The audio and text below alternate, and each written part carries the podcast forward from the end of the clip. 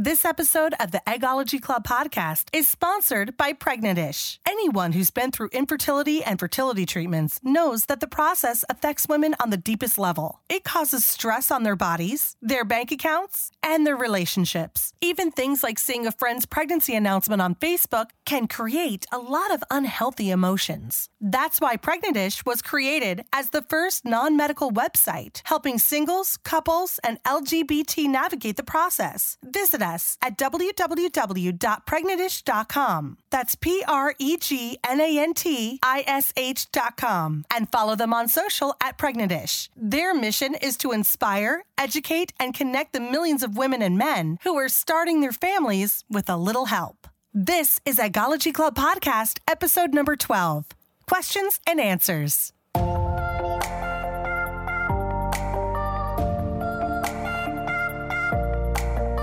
Welcome to a new club, the Eggology Club. This podcast is redefining the modern day journey to parenthood. Meet your co hosts and new BFFs, Radel, Valerie, and Kara. We're sharing our unfiltered real life stories, and we hope you join the conversation too. Follow us at eggologyclub.com. I'm your host, Valerie. I have a special episode with you today about questions and answers. All this entire season of the Eggology Club podcast, we have been listening to your voicemails, reading your emails, and we are so glad that you have reached out to us. And obviously, there's a growing interest in this space, and rightfully so, because, you know, dating has changed, the way that we relate to each other, how we work, how women are in the career force more prominently now. You know, the world is just shifting. Uh, the sharing economy has changed. How does this affect our family and our future of family? Today, I have in studio with me Stephanie Linder. Hi, Val. I'm back. You're back. I'm Yay. so glad. Gosh, I, I just can't feel leave. I know. I love it. I just feel so blessed because you came the whole way from Medellin, Colombia. Yes. And if anyone hasn't heard episode nine, Stephanie talks and dives into a lot of her story and her egg freezing journey that she went through and how she quit her job. I did. yep. And you went Amazing. and traveled and following your dream and you're uh, this blogger slash social media expert. And I just love it. Like you're so inspiring. well, thank you. So are you. So she's going to join me today to help answer your questions, your emails. We have so many people that have reached out to us over the last several weeks since the podcast launched this past July 2017. We're just trying to change the conversation around egg freezing, fertility, future planning. Please give us a call and we will make sure to get back to you 978 344 2582. And now we are addressing some of the voicemails and phone calls. You can also email us at eggologyclub at gmail.com. So we're going to get those questions answered today. But if other people have future questions, we will definitely get back to you. So today we are answering some questions. So we're really excited. I'm sure if you want to, you could send us a Facebook message, an Instagram Yeah. message, tweet at us, all at Eggology Club, even if it's just the most simple, simple question. Why don't we start with the first email that we have? A gal named Gina. Hi, Gina. Call out to Gina. She's 34 years old. She lives in London in the U- United Kingdom. Um, her question is I'm in a long term relationship, but I still want to freeze my eggs. How do I bring this up to my partner? And frankly, how do I tell my parents? That is a great question because I actually, Gina, felt uh, a similar concern. I think the key, in my opinion, is just be extremely honest. They know nothing about this. They don't have to think about fertility. Well, right? if it is a guy partner, we don't. We, she says partner. well, that's here. very we true. Don't, My bad. Yes. yeah, we don't think about that sometimes. You're right, you're right. Heterosexual, but um, the partner in general, most guys, if Mm-hmm. you're dating a guy, they don't have to think about fertility. No, and bless their souls, they just they don't. So when I know I can only share, speak from personal experience.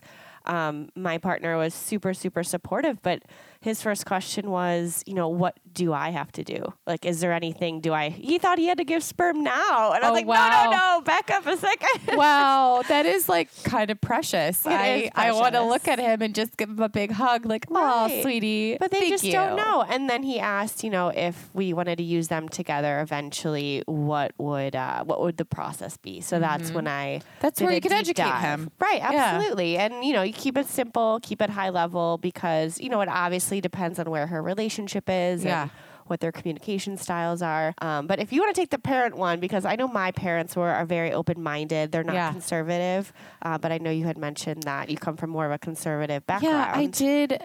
It's not like I ran out and told my grandmother, right? Right, right. I mean, she does call me a spinster, which in the old days terms, Oh, that's like, you know, a perpetually single woman. Now, isn't that funny? Because my grandma and my mom, I swear, are like, if you can hold off to get married, do it. Like, it's not all it's cracked up to be, which I think Aw. forms your opinions on marriage and children, right? Well, so, we use our parents as examples of Right. what family looks like. Right. And that is, I think that's very natural. Right. Um, and our culture tells us, like, kids, marriage, family, the picket white fence. But my parents, I re- was raised in a very religious household. I'm very thankful for that. Like, I wouldn't.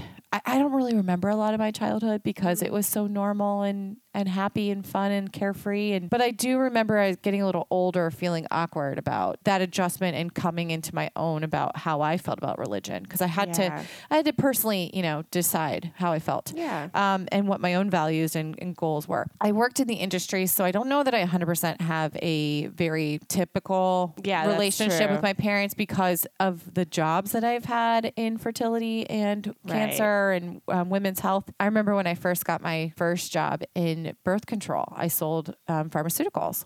Oh. And I remember my mom saying, Oh, well, you're not going to take these, are you? And I was like, Of course I Oh am. my gosh, how old were you then? well, I was in my 20s. Oh, she still said that? Yeah. Well, you know, I mean, I, I had a high school boyfriend, you know, when I was younger, they actually caught us. Oh my gosh. True fact. Sorry, mom. Next episode. no, no, we will not be discussing that in full length, but it, it sparked the whole conversation of. Oh, I bet it did. yeah, yeah. Obviously, how could it not, right? So, um, I think my mom was looking for, you know, to catch us because Oh, she knew we had been dating so long. It really sparked that whole conversation of kids and family and having safe sex and what does that look like. And so, my parents were married at their twenties, had children, four children. Very quickly, shortly after. I mean, my mom, Oh, wow. before she was even 30, had four children. So it's not the same. Like, she's looking at us thinking, oh, I'd have grandchildren by now. I mean, I have a brother that's married. They still have not procreated. Mm-hmm. Um, and then, like, my sister and I, we've been pretty single ish. Mm-hmm. Um, and then my youngest brother, I don't really know. So, you know, it's like, You, I, you gave her a dog, though. I did. I have, she has a grand puppy baby. Oh, Izzy. Be thankful, mom. She's mom. so sweet. Yeah, I know. I tell her. And then when I froze my eggs, uh, you know, at first she was anti. She wasn't quite sure. Like she's like, "Oh, you don't really have to do this. You'll be fine." And I was like, "No, mom, I know better. I'm going to freeze my eggs." Right. And now she refers them to her grandbaby eggs. So they need time to adjust Of course. and wrap their head around the idea because they're going through their own internal struggle. right. And any comments that they say is really based off of their own predisposition of what they think about egg freezing or fertility planning Or their lack of knowledge. or their lack of knowledge as well, because they didn't have to think about that. Right. Or they weren't given the opportunity to do such technology. Right. technology. The technology was not. I mean, really, there. They only had birth control and condoms as options. Like Mm-hmm. in a previous episode, we talked to Dr. Pepper Schwartz, who is a reality host um, star for Ah, Married at. First Sight. Of course. Yeah, but she has been a relationship expert for uh, the better half of almost 40 years. And um, and she was talking about how her um, mother's age mates, you know, no good girl would carry a condom, for example. So look how far things have shifted and changed in our environment. So I think, you know what, take it, take your parents to a side. It's almost like the reverse um, sex talk that your parents have with you. You this is this is a reverse sex talk with your parents. right. I don't know. Did your parents have a sex talk with you? Mm, no, I remember explaining sex to my sister, and my mom's like, "Uh, that's not really how it is." Um, but I do remember, like in co- early on in college, actually, my dad being like, you know, if you need stuff, like I can help you get it, or Oh. like I'm proud of you for being on birth control 'cause And I being was in a responsible. relationship. right? So I always had a very uh, open dialogue, but I Yeah. never had an exact like. Well, it's embarrassing, right? Like, Yeah, they It's don't know not what they're exactly doing comfortable- either. I'm right. the oldest, so I'm me too. I'm the oldest as well. And so it's a little uncomfortable. But I think, you know what, when we destigmatize this, and I think, you know, media is helping a little bit, maybe not very positively, but parents now, I'm talking to parents that are giving away egg freezing to their children for graduation gift. Oh, right. I think that's going to be the watch New over the standard. next 10 years. That's going to be, you know, the th- or the 30th birthday gift or yeah.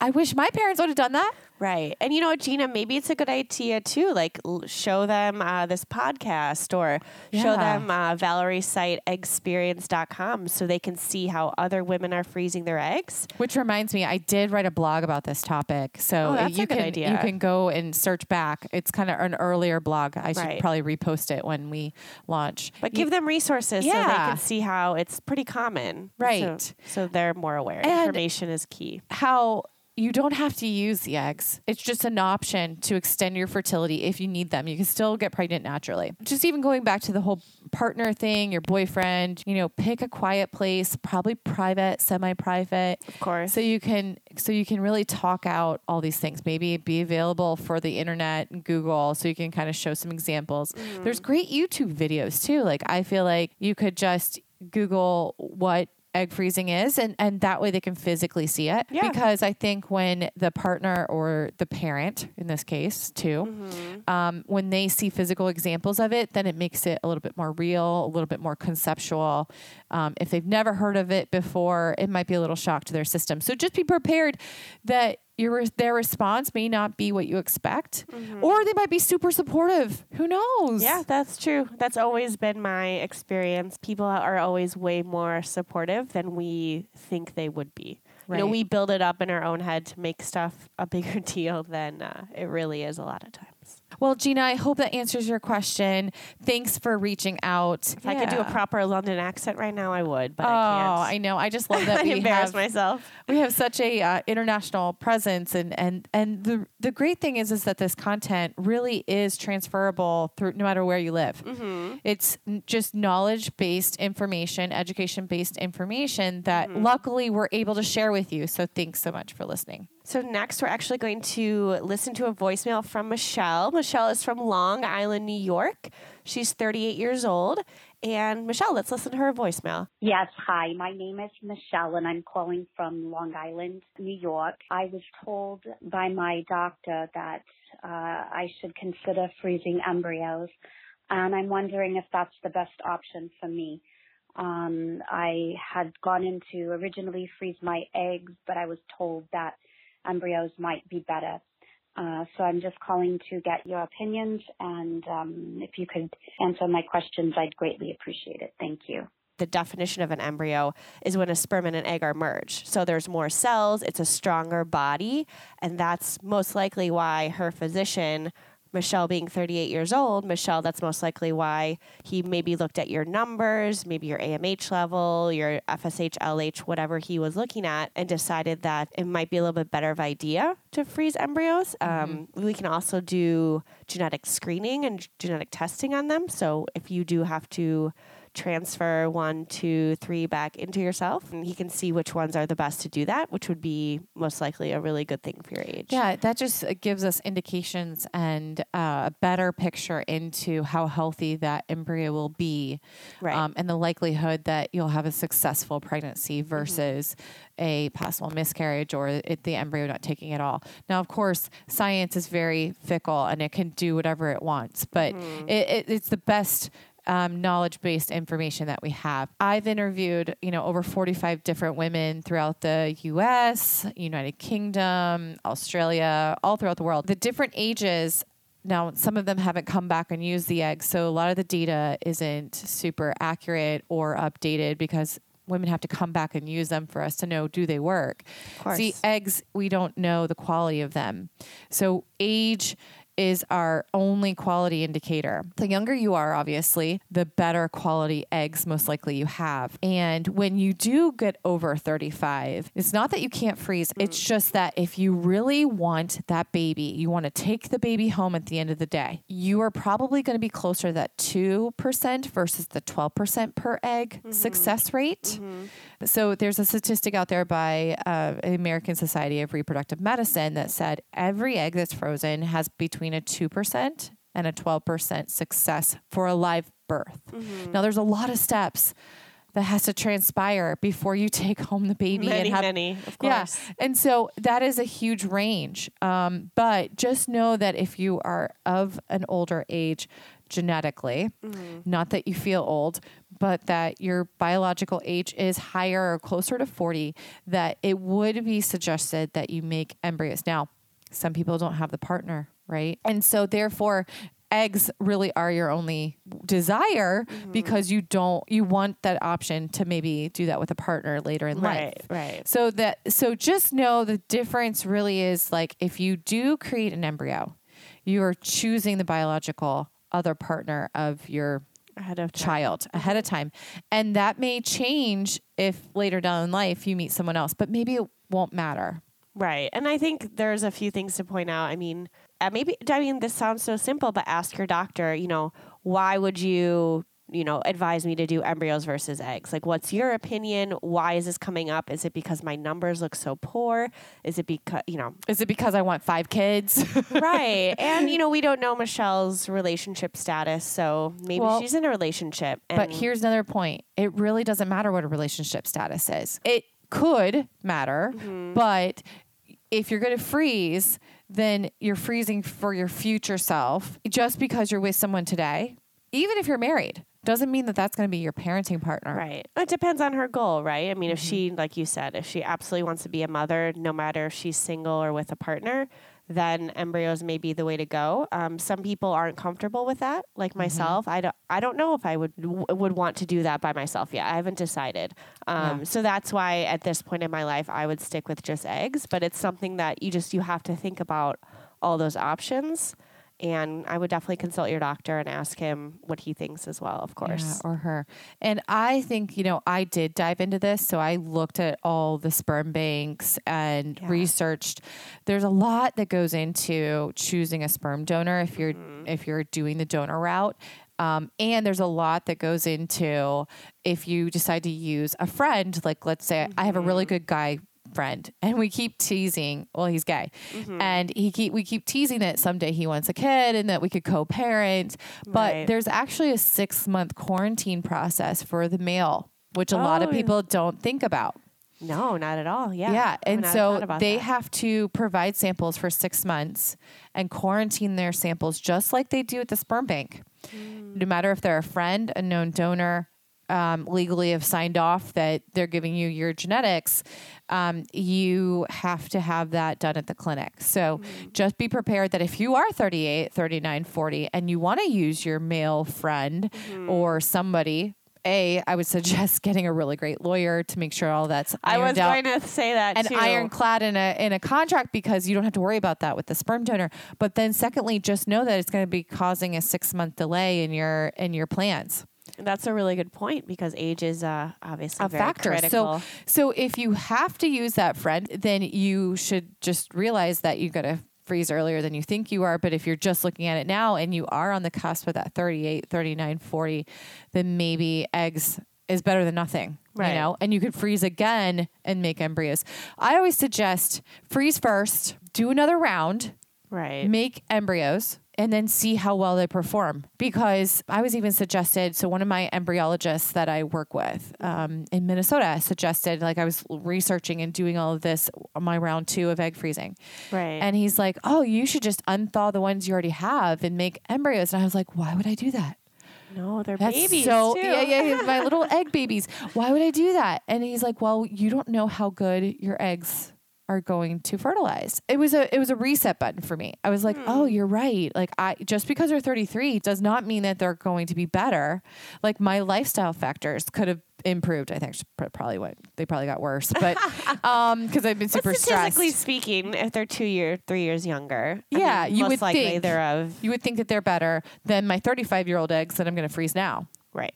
but lifestyle factors do play a part as well. So try to be stress free. Try to, you know, take out the alcohol from your diet or the mm-hmm. caffeine. I know it's really tough, but it's just this like one period of time that you're honoring yourself, treating your body like a temple, mm-hmm. and you're freezing for the best results for your future. Right. Yeah, that's an interesting point. I'm so glad Michelle called in. I hope that answers your question, Michelle. Thanks for letting us know your concerns. And um, yeah, that's a really big topic, but I wrote some blogs on this too. So Yes. we'll, you can check out um, eggsperience.com for some co parenting blog ideas, some sperm donation blog ideas. Some sperm donation places have adult photos and some do not. So I don't know if that influences your choice. Like for women, when we pick egg donors, which is rarely talked about, um, they actually have adult photos of women because Yes. w- to collect the eggs is a little bit more is harder than to do it. Of course. Right. Right. So, but with men and sperm, you know, that is a little more commonplace. Like it's easier to collect sperm than it is to collect eggs. Just a little bit. yeah, just a little bit. Uh, they have quite an advantage on us. And um, like the sperm that's collected, oftentimes, you know, they'll do evaluations, but all of this is a la carte. So you have to pay for each, like if you want to hear what their voice sounds like, or if you want to hear, you want to see what celebrity crush they look like, or the staff's evaluation of that sperm donor. Um, or they have an essay. Usually they'll do like an essay, like why they're donating. Yeah. A lot of the times these these these guys are college kids and they're just earning an extra like, you know, literally 50 bucks. And so it is an altruistic. wild. Yeah, it is wild. Um, but it's just an altruist. It's like that one movie. Have you um there's an old uh Canadian movie called Starbuck. no, I've not seen it. But now there's a, a, a rendered version, a Hollywood version of a redo that um I know um, there's that Vince Vaughn movie. Vince that- Vaughn. Yes, no, it was Vince Vaughn. Vince Vaughn did a remake of the original movie Starbuck. Oh. oh, I don't know, but he donated quite a bit, right? Yeah, i- over a six period of time, six year period of time, he donated to this one clinic that then wrote him a letter and said that he has a hundred and some plus children that want to meet him, and then the movie goes through each of the relationships of the Yes. of the kids that he was a donor for. Oh my gosh. Yeah, it's just a It's a funny. nerve wracking if you think too much into it. Like, is that guy like secretly related to me somehow? If he was, you well, know, thank God we have a tests like you know 23andMe to know. know. that. But you know, this is uh, like a whole generation of children that are being born right. that might be biologically genetically related. That's why I moved to Colombia. There's no brothers or sisters there. I'm pretty sure about that. yeah, that I Well, know of. South America, I love South America, but you never know. People, people from America go there too. You went there, but no. Hopefully, I know. Just the chances might be a little bit smaller. yeah, Just a little bit. No, but it is something to think about when you do pick a sperm donor. There's a biological chance that they will have siblings, half siblings. In many different places. So there's this website, donorregistry.com. Mm. And Yeah. you can you can register when you've had a live birth from a donor. There's open donor lists and stuff that you can find other half siblings a lot of men go into the sperm bank process and are rejected. So I'm really close with a um, a sperm bank. I I know those sales rep. Like we see each other in the field a lot. Right. And he was sharing with me that only one percent of anyone that applies actually makes it. And there's a sperm donating shortage in some countries. For example, in Australia, there's like by the time you weed it out, there's only like 14 possible choices. Well, there's only 40 million, what, in the whole continent? Yeah, we're definitely having a shortage of men donating. Like in the UK, it used to always just be um, for altruistic reasons.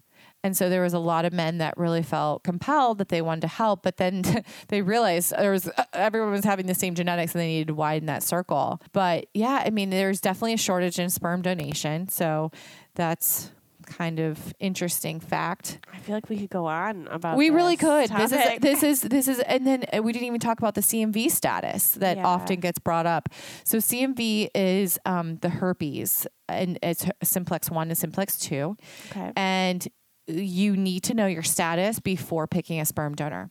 So if you're negative, which means you've never been exposed to herpes, which is really uh, rare these days, ninety percent of the population has been exposed to either one or two. Um, Scary. I know, but it just is a fact. Like, you know, you could kiss somebody and get a simplex, you know. But yeah, well, anyways, it's just it's just it's just the way the world works.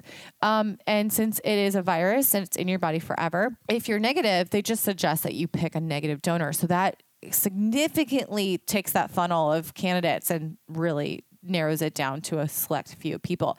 And then if you're of ethnicity or different race and you want the child to look like you, which is very normal and natural. Of and I, I, you know, if I was African American or Asian, I'd want Right. the baby to look like me so they don't think it's like my friend's baby Right. or you know Yeah, not my kid or I'm the nanny Right. but um so that would you know there's a, there's a, a shortage in various ethnicities but it is kind of like a online dating you just go on there and put like oh I want green eyes no oh, I want you know it's a little designer-ish right like that's Right. the that's the media spin that they always throw on it right. And, you know, there's just going to get more and more designer ish. people think of fertility planning and IVF as a luxury. And in somewhat it is like access is very limited if you don't You have money. a yeah, and you know what? That leads into our next voicemail.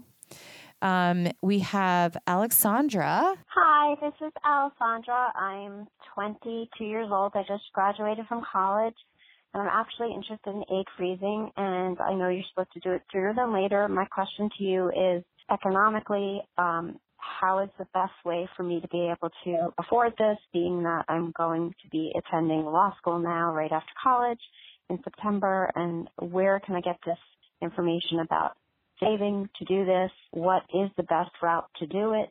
as far as freezing? Are there savings programs that are more um, affordable with certain centers? If you could help me with that, that would be great. Thank you, and thanks for your help. Thanks, Alexandra, for uh, calling in. We're going to answer that question right after this commercial break. Prevent UTIs from happening in the first place with Uqora's Pink Lemonade. Just mix a pack of Uqora with a glass of water and drink it when you are at risk of developing a UTI. It gives your body defenses it needs to flush out bacteria. Uqora's ingredients are proven to reduce UTI incidence by more than 75%. Plus, it tastes great and it's easy to use. Eggology Club listeners can get 20% off their first order with discount code EGGCLUB. Go to uqora.com, U Q O R A.com, and give it a try because life is too short for another UTI. All right, and we're back. So Alexandra is asking, you know, she's 22 years old, straight out of college. She's already thinking about Yeah. egg freezing. That- this is I- great. This is who should be thinking about egg freezing. Right. No, it was exciting to see someone at that age. Yeah. Uh, Call ask in. a question. Yeah. So there are several savings programs that can help if you can't financially afford egg freezing or fertility planning or IVF. There's a startup company in Silicon Valley called Future Family, and they offer fertility based focus loans. Right. And what's great about them is that they understand the fertility market and they will lend you money. Um, of course, they do a background check and your credit Yeah. score, like any loan company Yeah. would No one's do. giving you five grand if you don't have decent credit. Right. But if you do lose your job or something happens, they will have really special um, programs where they'll put it on hold and freeze it for you Right. until you get back on your feet. So, I mean, they because they are fertility focused, they don't want to bankrupt you just to get their payment. But it's it's like a payment service where you pay every single month um, the loan off, and then by the time that you're ready to use the eggs. You'll probably have it paid off. I mean, Right. the, the true cost uh, let's just talk about the the numbers for a minute um, an ivf cycle is roughly between uh, uh, the national average is said to be $12500 An egg freezing or the beginning half of the process so it should be within that five six thousand dollar range for the actual procedure Right. And we're not talking about including medications at Right. this point. Yeah. each state is different with their hormone medications your insurance package plan your whether your deductibles met Right. And, you know, this is a good point too, Alessandra. I know you said you're going to law school, but when you, you know, get that great law job or you're looking at firms or maybe companies, maybe you start looking at companies that offer egg freezing or IVF uh, help, Benefits. benefits. I think, you know, I know Val went to a, a giant company to talk to their uh, their whole team and their HR and did a presentation about the egg freezing benefits they offer. But it's no secret that Facebook and Google are starting to offer um, amazing packages. Yeah.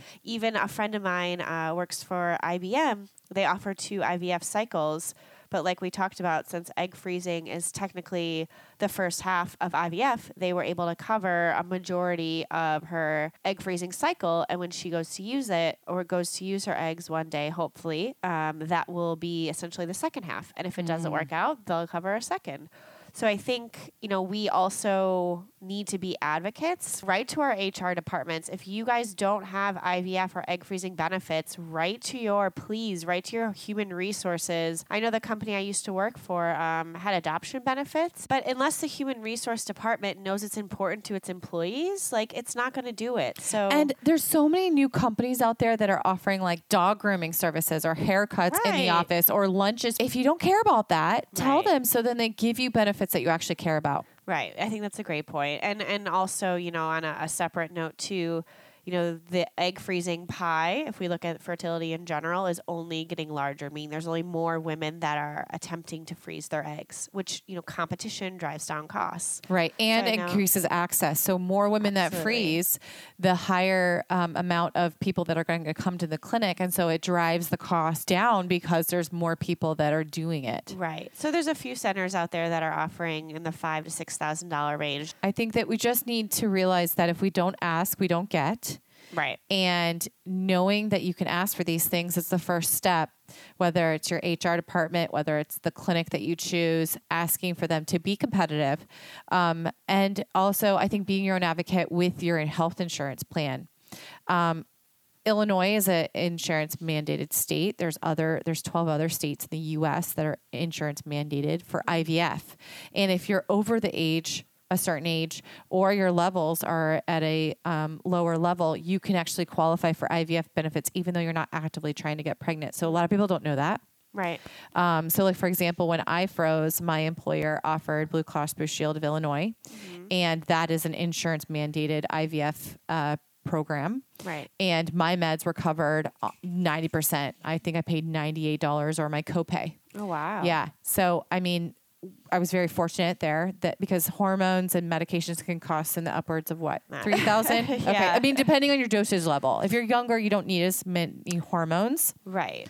But if you're older, you might need the higher doses Yeah, in order to I be would effective. say yeah, definitely more in the two to three thousand dollar, Okay. four thousand dollar range. You're the expert in that. I Yeah. didn't sell those hormones, so And it just depends. A 42 year old's going to need a lot more medication than a 22 year old. right. So that's a good point. I mean, but uh, check into these fertility uh, companies that are offering uh, fertility based loans. Um, check with your HR department. Look into your insurance policy, see what's covered, and at, be your own advocate within the clinic too. And say, hey, listen, I really want to come to you. Mm-hmm. What can you do for me? I want to do multiple rounds. I suggest multiple rounds, like I'm doing another round of egg freezing, mm-hmm. because I don't want to have all my eggs, literally in a pun, all in one In basket. basket. Yes. yes. That's a great point. No, so I'm so glad you called Alessandra and way to go for, you know, you're being light years ahead of your your time um, at 22 to already be thinking this. It's all priorities, right? Like we go Yeah. on these really fancy vacations or we buy that expensive car or, you know, maybe in your early 20s you don't do that. And you Right. wait till you're uh, older and more established in your career and your finances to Right. to pursue some of those extra fun fun things. Right. And I know we push uh, the younger the better with egg freezing, but I do think, you know, again, this is, you know, Stephanie personal opinion, but Alessandra, if you did it at 25, 26, you know, It probably wouldn't be a make or break. be okay. Right. And that's the You're great part about girl. egg freezing at a younger age is that it isn't a make or break cycle. So if you Right. have that crazy monster follicle that happens, or you know some crazy things that can happen in IVF, or you you know you haven't 100% had the best levels, you can wait a month, two months, a year, Right. and it's not crucial like when you're 38, 39, 40. Right. That that's a good. And that's why, you know, you're this whole podcast is trying to raise awareness young. So think about it at 22, maybe uh, implement and actually pull the trigger at uh, 26 and you know if that doesn't work you can do it again and so you have plenty plenty plenty of time and options and you're not freaking out Yeah, and you can still have a kid naturally. Maybe this is for Oh, baby number two or baby number three and not for your first one. So that's something to think about too. But great question. I'm so glad you called in. so we have another voicemail it's from the lovely julia who is 29 years old and let's hear it let's play it Hi, ladies. Good morning. So I am wondering if you could um, get back to me about the pain involved in the process. I'm really concerned about the surgery, and um, you know, is it painful, like the shots and stuff like that? So um, that's really a big concern of mine. Thanks, and have a great day. I look forward to hearing back from you. I can definitely relate to her because that was my number one fear, honestly, was the needles. And the pain. And the what pain, and how am I going to feel? I just had another friend who went through egg freezing and she had some other health issues. So it was a bit more Challenging. painful and challenging for her. But I know I can speak to myself. It was a lot less painful than I ever imagined. And you have to think about it the needles that you're injecting yourself with the medications are the same needles that diabetics use when they give Mm-hmm. themselves insulin shots every single day. And they do it for a very, very long time. Um, and you're putting it into your subcutaneous fat. So that really lessens the pain as well. And there's all these tips and tricks, you know, doing an ice pack, taking some Advil ahead of time um, to really help relieve that. And I do want to make a point too that Julia, um, she kind of used the word surgery, which it, is, right? But to me, that word has a very uh, serious connotation to it. And it's something to note that this. well, we are put under sedation, but like a light twilight sedation. So, Right. I didn't. I didn't feel anything with that. No, me neither. And I, it's and they an said it was less than 10 to 15 minutes. Right. It's outpatient. The whole thing. and, You know, it took longer to prep than it actually uh, did to retrieve the eggs. And Right. Um, and then I woke up. I was there with my mom for about forty five minutes, and they, Rehydrating and, of course, and, getting she back from being home. loopy. right. But I was back out. I did take the next day off just in I did case, too. but I could have gone back to work. Yeah. In my opinion. Yeah, I, I, I definitely worked on my laptop and d- wasn't like oh, of I walked around the house. I think I cleaned my apartment. Yeah. you know, like little stupid stuff or Yeah. did laundry. But um, no, as far as the pain's concerned, I think we build it up in our heads way worse than it actually is. Of course. Um, I did feel bloated during the time period that I took hormones. Right. But I think it's also a key factor to bring up that sometimes you have to do some mixing with some of these hormones and Oh, you yeah. use a bigger needle, a bigger gauge needle. With your trigger shot, that's when you use the the mixing needle. Right, but that right? goes into your subcutaneous muscle, which is basically your butt, right. Yes. your or side of the butt. I am. Yeah, your your butt muscle. Yes. but that actually to me hurt less, even though the needle was longer, but it was thinner. Did you do it yourself, or No. you had someone help? I Okay. had my mom do it, yes. And I didn't even know she did it. When after it Mm. because the muscle is so thick that it doesn't even feel it. That yeah, and I honestly don't even know why it's so painless. I think the needle is just so so thin. Yeah. Um, I think it also helps not to be weight bearing when you do it. Mm. Kind of like when you give yourself or when you get, uh, you know, your tetanus shot. Yeah. Sometimes it's a little sore and they, they tell you just try not to use that arm too much. Right. It's right. the same kind of concept. Yeah, I, I was. I don't know how you were, but I was with on my bed on my stomach and just laid down and drew a little uh, a little target on my lower back and had her just. Oh, that sounds glamorous and awesome. I unfortunately had to give my trigger shot at four in the morning. You did it yourself? And I had to do it myself. Shut Who was going to be here at four in the morning? I don't know. I just. It was challenging. That's why I flew my mom in did- from Georgia because Well, she'd do anything. I would have loved to have flown my mom in, but she was working. it's just real life stuff. So yeah, and my parents live So out of town, so that would have been really challenging. tell me about that. it actually can be done. I did it. Yeah, I, I know other people so, have. so it's kind of a reach around, right? Right. And it was probably higher than it needed to be, but as long as it's in the general area, and I'm actually hearing new stuff from doctors and clinics and nurses that it doesn't really have to be in your butt; that it can be in the front. Oh, like in your thigh or in your leg, yeah. okay. So um, I think that that's maybe a traditional way that we gave ourselves the, the trigger shot. Um, but yes, it's totally possible to do it on your own. Um, there's also companies that have nurses come in and, and administer shots. Yeah, now that is a fee, an extra cost. Right. But you, if you really wanted that emotional support, I tried to do the first shot with a friend that was um, had gone through IVF several times, and so she was kind of my hand holding support. But after I did that first shot, I Oh, felt yeah. so empowered. It was like I was on a routine Oh, of course. every night. It's like I had my I had my little setup, yeah. and I got faster every single time. Oh, I know. I remember by the end, I was like taking it with me and doing it like at, you know, I just run to the bathroom at dinner on like day eight. I was, you know, you just. yeah, you were sn- you were snapping. Yep, you were a But pro. the first day, it took me like 15 minutes to do it. you know what? I interviewed this really cool girl named Taryn Southern. Yeah. And she's a YouTube blogger, and she uh, did an egg freezing dance that she would like record herself and send it to all her friends. Yeah, that was Um, really popular very recently. It went like viral. Yeah. I remember commenting on a few negative people's uh, comments on her video. Yeah. Just well, I'm sure you got the haters. let me correct this. yeah, I'm sure there's haters, especially when Always you're that well known. But um, but yeah, she did like a little egg freezing dance and made it fun. And I think you can make it fun. right. Oh, And absolutely. it- you could have like a friend do it with you. Like get a couple girlfriends together. Maybe there's more bargaining power when you go to the clinic together and say we both want to freeze our eggs.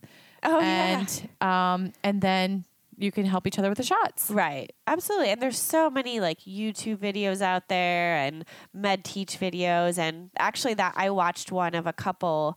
Uh, he gave her the trigger shot. It just relieved my fears Oh. because she was like, "Oh, I didn't even feel that," and I was like, "Oh yes, this is great Yeah. because it looks scary." I think once again, it's just about seeing examples, positive examples of how you can get through it. And when you, there, where there's a will, there's a way, yes, and you're doing something for your future self. right. So And it's bearable, Julia. Trust us. I mean, this many women would not have gone through it Yeah. unless it was something. Let's let me retract. You, when I used to sell cancer medications, Oh, wow. and it was uh, also a subcutaneous injection um, that was done in the clinic because of just how much medication was going through and whatever. Oh. But there's a reason they let you go, do these medications at home because it's that easy and it's that painless. Otherwise. Are you know say what you want about the FDA, but they would not allow patients to give themselves meds if it wasn't that easy. So rest assured that there's a reason why you're able to do this at home. Mhm. and thousands of people have done IVF, eh, which is Yeah. the beginning half of, of egg freezing. So Hey, call Eggology Club when you're doing it. We'll sit on the phone with you. Yeah, absolutely. 978 Egg Club, girl. Call us back and we'll FaceTime you or Yeah, we- maybe maybe that's a future, you know, video you post or something. right, right, right. No, I love it. Thanks, Julia, so much for calling. And actually, our next one is going to be an email. It's from the beautiful Sarah in Texas. Hey, girl, uh, age 31. And this is a really interesting question because I had this one as well before I froze. What happens to my eggs if I don't end up using them? Yeah, It's a really good question. And I love that her mind is already saying in her head, like she's not going to use them, but she still wants to freeze. Yeah, and you, I think that is a concern. Are they going to sit in the freezer? Do they destroy them? You know, what happens with them? Um, and again, I'm I'm speaking from personal experience, but it was interesting to me when I was going through the process. And you go, you had, do have to read through a lot of paperwork and sign, and you do have the option to. What I thought was really interesting, and they they said it's a little morbid, but if you pass away, do you want Or become incapacitated. Like, like, Yes. like you, like you physically can't respond. Sure. Do you want like who, if anyone, do you want to get them, or do you want them destroyed? And I was just thinking, gosh, if that ever actually happened to me, I don't, my mother and family would be so distraught that I I couldn't, couldn't worry give about that. Mm-hmm. them that responsibility. Um, and they also asked if I wanted them to be donated to science or um, What'd you pick? Um, I picked none of those. Really? Okay. No. Well, it, and it was because at the time I was in a rush um, Uh-huh. because I had to go. And you can change it anytime. So just because you picked a certain checkbox today doesn't mean later you can't go back th- and well and shift. with definitely with a donor because there was some testing that had to be done right before the FDA testing, right? So women go through an FDA clearance. right, And that just means that if you want your eggs, which will eventually be embryos, placed into a third party, so like a surrogate, right, someone that would carry, be the oven for your Right. bun, um, that they need to have this FDA clearance in order to carry your child because it's third party. right, and the same if you wanted to donate them, right, to another couple, Right. If you wanted to give away your eggs or sell them, um, which you can actually sell your eggs as well, right, uh, to like a needy couple or or something, um, then you need to have this initial testing at the time of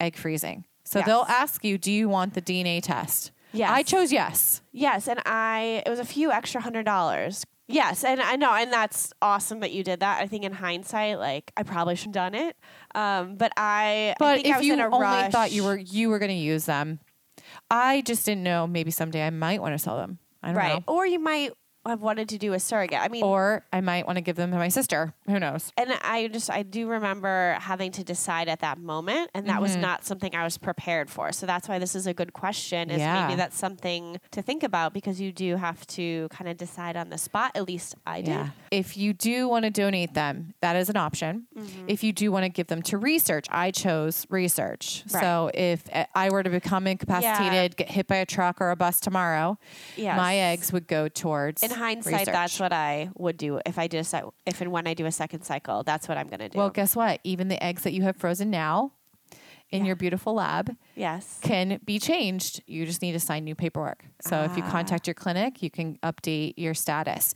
So like things might change, right? Like I might decide, no, I actually want to give them to this family member. Right. Um, or have them be responsible if something were to happen to me. Right. You can make those changes down the road. I just didn't have anybody that I wanted to entrust. I like to control all of my stuff. Like, oh yeah, it's yeah. your genetic material. yeah, yeah, it's very precious to me. So I didn't want anyone else to be able to make that decision for me without knowing my wishes. Right. And so I chose science because I didn't have a person to give that responsibility Now to. Now, here's a question that I actually don't know. Maybe you do. Um, how is there any studies or anything that shows how long they can be eggs can be stored? Or because I guess it's still more of a new technology, right? So yeah, so IVF is over 40 years old, but egg freezing is only within the last 10 years. right, and they were doing more fresh cycles before, so they were Yeah. just using them right away. Right, right. So I, I- I think the general statistic or um, fact based info is that they could be stored indefinitely, but we haven't had eggs stored for so long, like 40 years. Then we try to use them to see if they're the same. But the general consensus is that when you freeze something, you freeze it in time. So you froze 31 year old eggs Right. and I froze 33 year old eggs. And any time that you freeze again, whatever age you are at that moment is Right. the age of the eggs. Right. And now with like egg vitrification, which is the really fast freezing, which is better technology, most likely they're lasting even longer. Eggs Right. frozen 10 years ago probably will be a little bit different than eggs frozen yesterday. Right. So in 2012, the ASRM, American Society of Reproductive Medicine, removed the experimental label. Mm-hmm. And do you know the history of how egg freezing really began?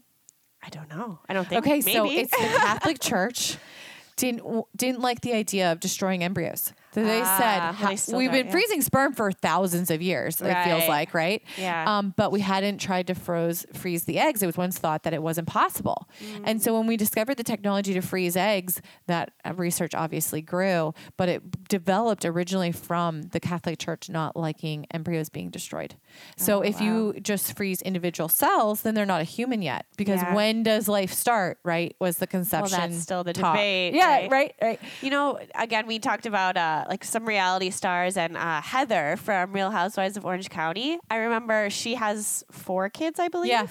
Um, and she had embryos on ice, and she knows she's done having kids. Right, Yep. this isn't an episode a few years ago, but she still pays her yearly storage bill for her Yep. embryos. I know a lot like- of people that do. But she's like, I just can't destroy them, I even though she knows That she doesn't want to have another Right. child or grow her family any larger than the four right. kids she already has. But it's, I mean, some people have. I mean, it goes back to the question. Yeah. Like some people have that. well, you can donate embryos. Did you know that? Yes.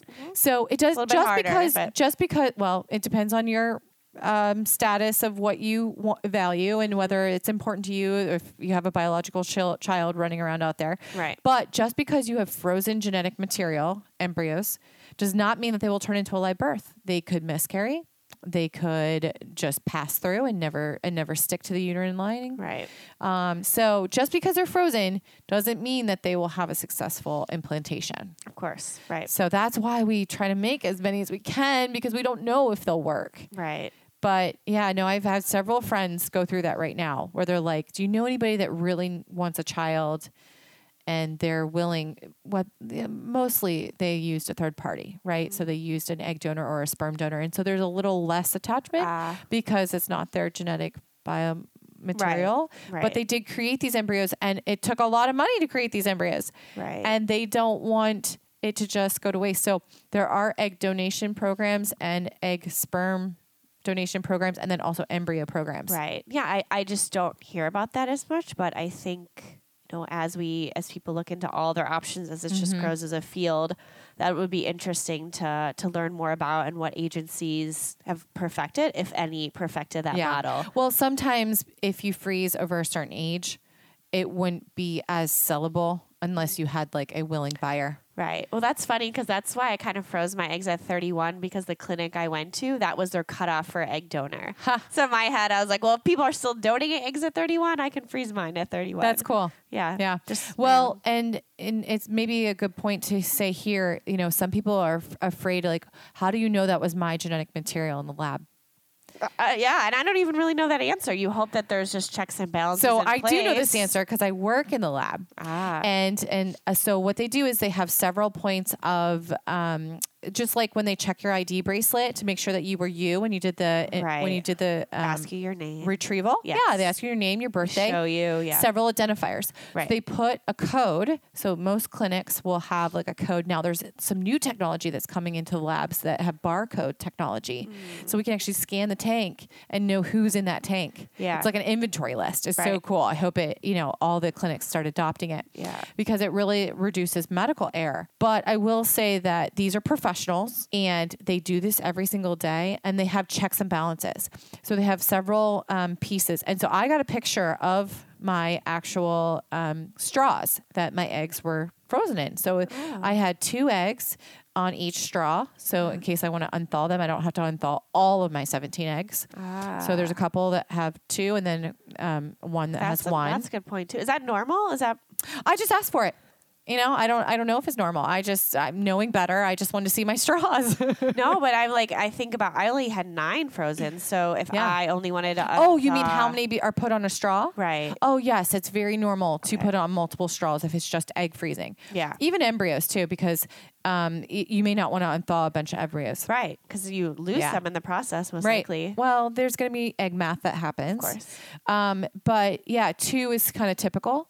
Um, I interviewed this one girl in the UK that did this really unique scientific research study basically with her clinic and she froze three times and when she went back to use her eggs she asked can i have one straw from the first retrieval one straw from the second retrieval and one straw from the third retrieval i just thought that was so genius Yeah. to even think about it and they compared and, and the embryologist said thank you so much for doing that for me because i saw even though the same person froze all three times Right. there is a little bit of human factor involved Oh yeah. and so Magic happens in the lab, they say. That's why the success rates are so uh, uh, fluctuating crucial per lab, though. Too. Yeah. That's why you need to look into that. Right. I think being comfortable with your clinic is is a key. But that's another thing too, like not to bring up another topic, but these tanks are put under surveillance. Some have cameras, some are put on alarms. All of them are usually put on alarms. Right. So if anything were to happen, like a natural disaster or thing, we are warned and there's backup generators to keep them frozen. Did you hear about that doctor in Florida that refused to evacuate because Yes. even it could have been possible those generator backup generators even failed. Failed. I know. I, I boy, hands down to him. what press for him? I know, Good right? job. Yeah, uh, but it is important that you know you think about natural disasters because that's in our contracts. Most clinics will put in their contract that they're not responsible for natural disasters. Oh, yeah. I mean, if a hurricane or a tornado came in, and ripped through the clinic, I- I mean, clinics do a pretty good job on preparing for these things. But you know, like in California, if you have an earthquake, I don't know how you protect, but. I think that we're predicting ourselves fear here that is unnecessary. Like, right.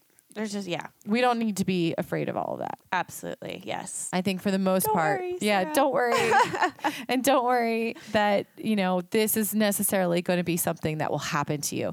But it goes back to the whole aspect that this isn't a hundred percent insurance policy. It's just a chance Right. to increase your fertility um, preservation odds. Right. Absolutely. Yeah. So, but great question, Sarah. Thanks for writing in.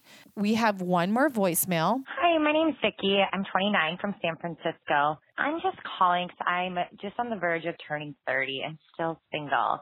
At what point do I really need to think about freezing my eggs? If I meet someone in the next few years, will that be a saving grace or do I still have time? I mean, we kind of covered age factors Right. earlier. Right. I don't know, Vicky. If, if only we had a, a magic wand and our Or a uh, crystal ball. That's what I meant to say. Uh, that we can predict, you know, the perfect age. I mean, I think it kind of goes back to you have to be an advocate and get tested and see where what your baseline is. Yeah. Go to your OBGYN and ask for an AMH test, which is a blood draw. It stands for anti-Müllerian hormone, and what it does is it tests. It's only one piece of the puzzle, right? But it tests uh, something called your ovarian reserve, and essentially what that means is it's it gives you a, an idea of how many eggs you have left. Right, so if you have Based a, on your age. based on your based on your age, and so yeah, there's a kind of some numbers that are normal for your age or a range of numbers that are good for your age. So if if you get that test back and you are you know, way on the lower end, freeze right away, right? Yeah. But if the OBGYN is like or your low for your age. So they'll your give you uh, a statistic range of what your course. numbers should be for your age. Right, right. And if you are on the low side, Right. waiting is not going to give you better odds. Absolutely not. But if it looks good and, you know, 29, I mean, it's up to your financial situation. We always say, you know, if you can freeze at 29, I would 100% do it if you're at a point that you can Yeah. um, financially or save now and do it by 30. I mean, make sure, you know, it starts becoming a priority, in my opinion. Um, but, you know, taking it even a step further, explore, I would explore, Vicky, some uh, reproductive endocrinologists in your area and ask if they have some fertility assessment packages. I know here in Chicago, there's many clinics that have them ranging from $99 to $199. Right. And there's and- even some online, um, like eggwhisperer.com. You can order a test, uh, an Right. AMH test, and Right. then just take it to your local lab, like a Quest or Right. a LabCorp. And but even you know, I think some of the packages that some of the reproductive endocrinologists offer include ultrasound, right? Yeah. So it gives you a better idea of what's in How many inside. follicles in your resting Right. state are being Yes. uh, in, in your natural cycle? Right. So this brings up an interesting point because I, so I got a blood draw, right? Okay. And I had a great AMH for my age at 31. But when I went and got an ultrasound, my um, AFC, which stands for antral follicle count, which means how, like Val's just said, how many follicles do you have at resting state, was only at nine, and they Oh. at minimum usually want 10. Yeah, they 10 did it 12. twice, right? Um, double digits, right? Yeah. And I did it twice. It was at nine both times. Oh, wow. Ironically, guess how many eggs I got? Nine? Right. And there's there's there was a debate I used to have with doctors on like what hormone level or what test is the best indicator of success. And a few of them started saying AFC and how I perceived it as I had a lot of eggs or a good amount of eggs left, but my body just Didn't didn't make make, a lot each per month. cycle. It's just a chance for an egg to be in that follicle. So a follicle is different than an egg. Right. Yep, absolutely. They can't actually see eggs on ultrasound, so that's why they count follicles. Right. And uh, calculate the size of them during right. the hormones. Oh, yeah. Um, but that's I'm going back to Vicky's point is that you have to get tested and speak Yeah. with a professional. There's no before way we to know. You, right. You can't say, oh, I feel really healthy, so I'm fertile. Right. We don't have that prediction. Right. But I think more the statistics state that, you know, your uh, fertility slowly declines throughout your 20s and early 30s. And Right. th- well, throughout our lives as women, right? Yeah, I know. But after 35 is when it starts to decline at a more rapid rate. So if Mm-hmm. That's if why they call it the egg cliff. the egg cliff, I know it's so sad. Um, but if industry, anything, a hundred million percent do it before that age. But it's uh, so important that each individual woman gets tested and sees where she's at as an individual. everybody might have a completely different experience. And that's why i did a lot of the videos and and um, experience interviews is because i wanted to hear other people's stories on why um, they froze but not but not only why they froze but their outcomes Right. and i had age ranges from all over the map i've had people that have had monster follicles that they had to stop their cycle and start over you know, i've had people that had just good success from the very beginning Right. um, or several people that were just low and count and had to do it multiple times. Right. The hormone medications that are prescribed could be different. There's many different ways to cycle. And so it's just based Your on the body's protocol. just different each month, right? Yeah. Like, why do we feel tired some days and other days we have the best energy? Like, right. we or just don't know. Stress may play a f- factor into it. Stress, right? Yep. Drinking too much vino, Oh, using the vino straw. yeah. I know. I love that straw. it works for coffee too. Yeah, which is great because Yeah. I do need to get my teeth whitened. I know. That would help. Yes, all these procedures. Thank you, listeners, so much for calling in and asking these very difficult questions and helping facilitate our conversation today because I think these are some of the real worries, fears, things that are on our mind. Yeah, these are some of my questions before I started. Right. And it's it's not that we can't ask our doctor or our friend that maybe has done it, but it's nice to learn about the the answers and hear these questions before we even realize that might be a question we have. Yeah. And you know, we like to hear multiple people's opinions and take all the information around us, gather it, and then make our own assessment. Yeah. Yeah, I think it is a very personalized decision, and not everybody wants to be public or talk about it in a very open forum. So that's why we're doing it for you Absolutely. and changing the conversation about how we think about egg freezing, how we think about fertility planning, how we think about what future family looks like for us. right.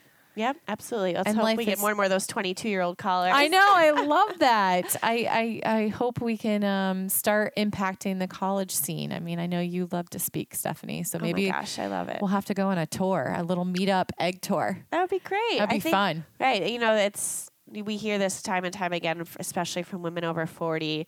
You know, if only I had known this 15 years ago, like my life and my choices would have been different. And granted, the technology Has wasn't shifted. necessarily there 15 years ago. Right. Um, but it, this is the goal of your podcast, right? And the Yeah. goal of this conversation is to just give you options younger so you Yeah. can make your choices. You know, I've never heard anyone this that said they regretted doing it after they chose That's to egg great freeze. point. Yeah. Yeah, they used to call them shifted. test tube babies. How Yeah, funny. That's not even a term. I met the first IVF babies. Yeah, you It did. was fun. They um they met for the first time. So Louise Brown was the first IVF baby that was born in the UK, Right. and so she's celebrating her 40th birthday next year. Wow, I know. nuts? 1978 is Oh when she was born. July 25th, which is when we launched this podcast. Shut up. Yeah. Did you do that on purpose? on purpose. You did? yes. Oh my gosh. Well, it's. Christmas in July. Yeah. So uh, Louise Brown met Elizabeth Carr, who was the first IVF baby in the states, Yes. and she lives in Boston area. right. And do you and remember how old Elizabeth is? Elizabeth was born in 81, December of okay, 81. so oh, just a bit just, younger. just a couple years. and they've all had kids of their own. Oh, yes, yes. Both Louise Brown and Elizabeth Carr have had their own families. Naturally? Naturally. Wow. Yeah, yeah. Like Louise said, she would have used IVF, but Elizabeth was kind of like, I didn't want to be the IVF baby that had to use IVF. So, but they, I mean, think about it. They didn't have normal lives. They were basically celebrities. Oh yes, I watched their interview from a recent conference in Chicago. They are such troopers. They're really the honest, down to earth, nice people. I've interviewed both of them for my website on oh, Eggsperience. yeah. So you can watch that there too. But yeah, they're just amazing human beings and, and the science if if they hadn't turned out normal, you know, or whatever normal is, if they hadn't been born well, IVF might not be around. That's so true. So they are literally because of their successful birth has created this entire industry that we both worked in. And how funny that they're both females. I know. Right? Actually, there was several females in the beginning. Wow. Um, the first male was another UK baby. Wow. Kind of like yeah. that. A little. Yeah, there's a little history lesson for you there. Thanks for tuning in. And Thanks for having me. yeah, again. this is great. I'm so glad you were a part of the podcast. It's Yeah, me been too. exciting. I mean, you've been such an inspiration. So thanks, Stephanie, for donating your time. No, we appreciate your dedication Aw. to fertility and all that you're passionate about. So, of course. All right, until next time, we're going to sign off. Stephanie out. Bye. You've been listening to episode 12 of the Eggology Club podcast Questions and Answers. Thanks so much for listening and asking your questions. We hope you've learned a lot from the last 12 episodes and enjoyed the first season of the Eggology Club podcast. If you found this information helpful, please don't keep it to yourself. Tell a friend. Stay tuned as more exciting episodes for season two will launch soon. Meanwhile, tune in next week as we have a special guest joining the show for a bonus episode, episode number 13. Check out our social media pages at Eggology Club to learn about our giveaway contest and discover clues about who the secret celebrity guest might be. Be sure to cast your vote before episode 13 launches for your chance to win a free copy of her autographed book. You won't want to miss it. See you next next time. Today's episode of Eggology Club was written and hosted by Valerie Landis, Stephanie Linder, Radel Feischler, and Kara Egber. The show was produced and mixed by Shannon Holly. Caricature artwork by Peter Scott. Logo and cover art by Lily Chen. If you haven't yet, please subscribe, leave a rating, and contact us at eggologyclub.com.